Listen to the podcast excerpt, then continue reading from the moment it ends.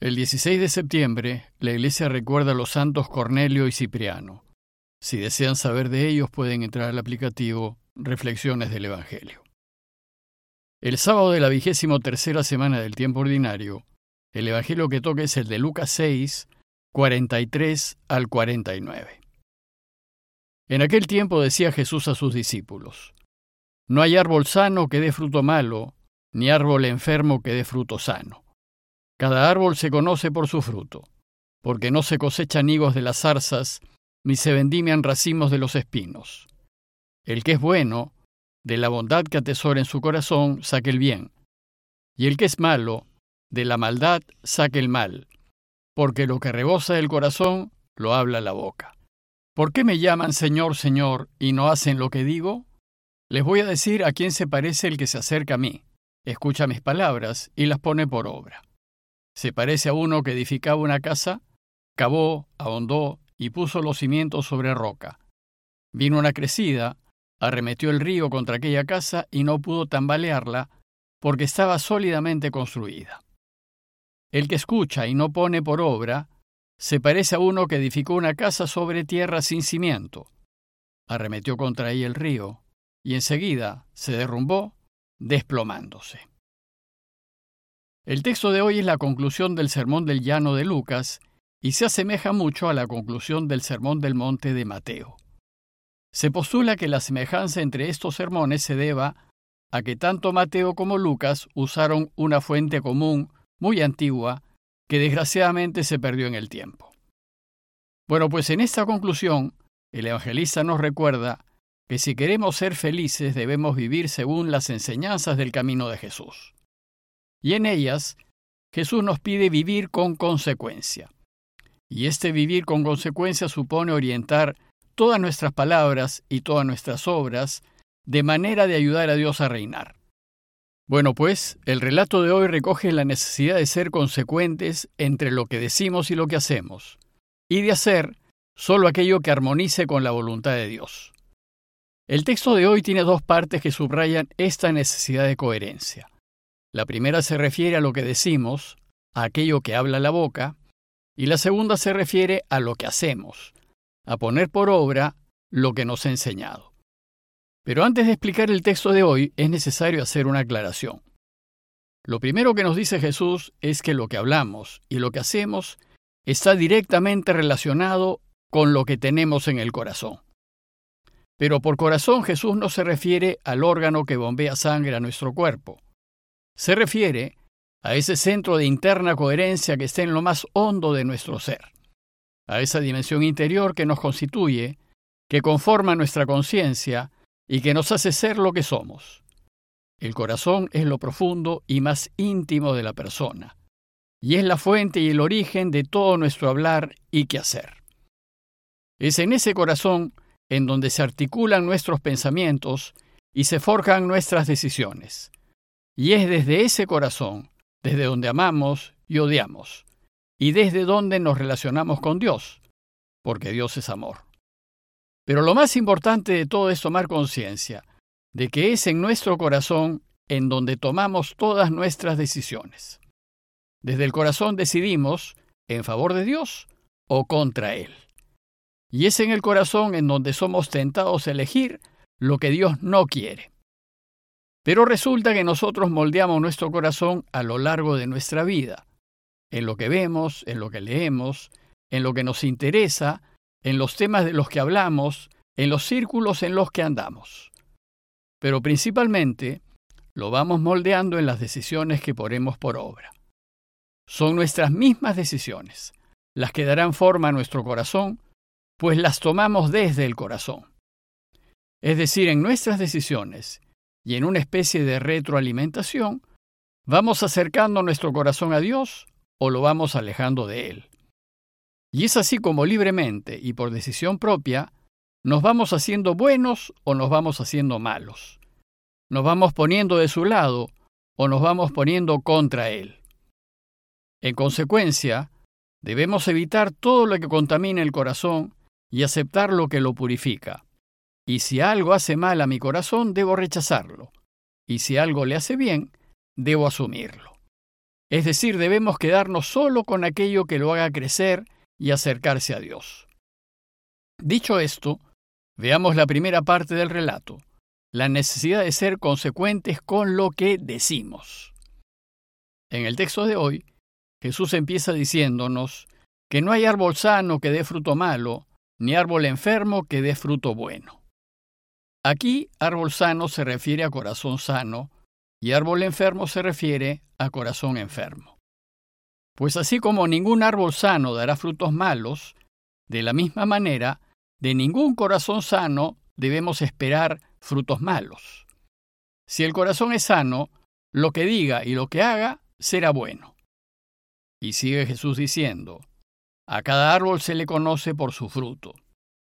El fruto apunta al resultado, por tanto es posible deducir, por lo que uno hace y por lo que dice, cómo es su corazón.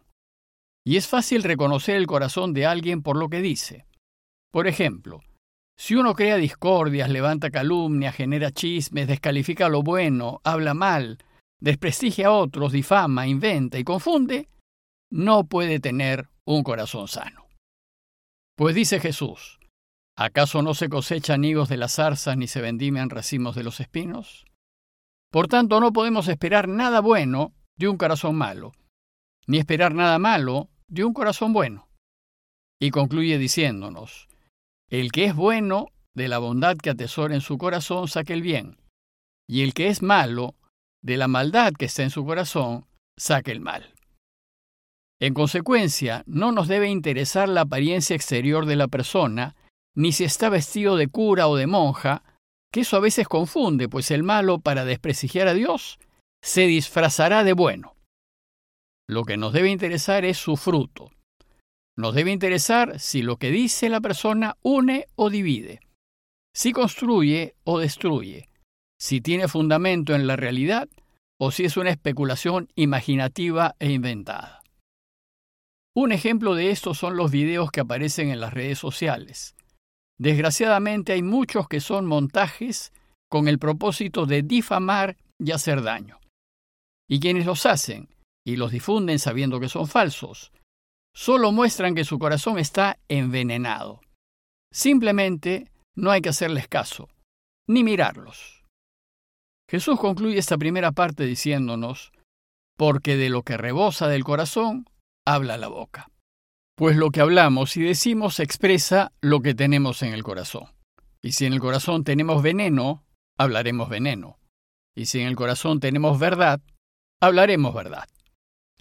La segunda parte del texto de hoy se refiere a lo que hacemos, al fruto, a la puesta en obra. Y sigue la misma lógica anterior. Lo que haremos lo haremos a partir de lo que tenemos en el corazón. Pues finalmente lo que demuestra que somos personas de Dios es lo que hacemos, ya que lo que hacemos lo hacemos desde lo que rebosa el corazón. Y no daremos frutos buenos si somos malos, ni daremos frutos malos si somos buenos. Si en el corazón tenemos hipocresía, actuaremos como hipócritas. Y si en el corazón tenemos a Dios, haremos el bien. Jesús empieza esta segunda parte conclusiva diciéndonos, ¿por qué me llaman Señor, Señor y no hacen lo que digo? Decir Señor, Señor alude a todas esas oraciones buenas que se le hacen a Dios. Pero desgraciadamente, hay gente que piensa que con decir oraciones, golpearse el pecho, rezar rosarios e ir a misa, basta para estar en recta relación con Dios. No es así, pues si las oraciones no están respaldadas por una vida consecuente, quedan vacías, se las lleva el viento y no valen para nada. Si lo que oramos con palabras edificantes lo borramos haciendo lo que Dios detesta, engañando, abusando, aprovechándose y tratando mal a los demás, no hay manera de estar bien con Dios. Sin duda hay que orar, pero hay que demostrar que decimos Señor, Señor con autenticidad, eligiendo y haciendo lo que Él quiere. El Sermón del Llano termina con una pequeña parábola a fin de reafirmar la necesidad de hacer según los deseos de Dios. Dice el texto, El que se acerca a mí, escucha mis palabras y las pone por obra, les voy a decir a quién se parece. Se parece a uno que edificaba una casa, cavó, ahondó y puso los cimientos sobre roca, Vino una crecida, arremetió el río contra aquella casa y no pudo tambalearla, porque estaba sólidamente construida.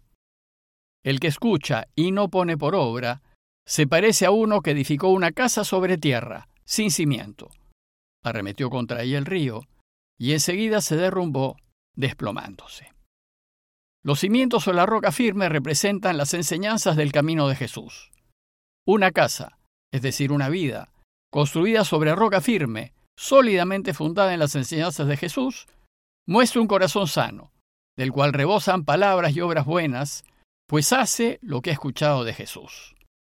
Ese corazón se ha ido haciendo cada vez más sano, movido por el deseo de poner en práctica las enseñanzas del Señor. Y sin importar las dificultades que pueda tener en la vida, seguirá rebosando palabras y obras buenas, porque es un buen corazón. En cambio, una casa o una vida, construida sin cimientos, sin fundarse en las enseñanzas de Jesús, muestra un corazón alejado de Dios y refleja aquel que ha edificado su vida sobre su propia ambición y egoísmo. Y una vida construida así no es capaz de resistir las dificultades cotidianas sin reaccionar haciendo daño. En conclusión, los invito a considerar que no es suficiente con escuchar, o leer, o saber lo que enseña Jesús.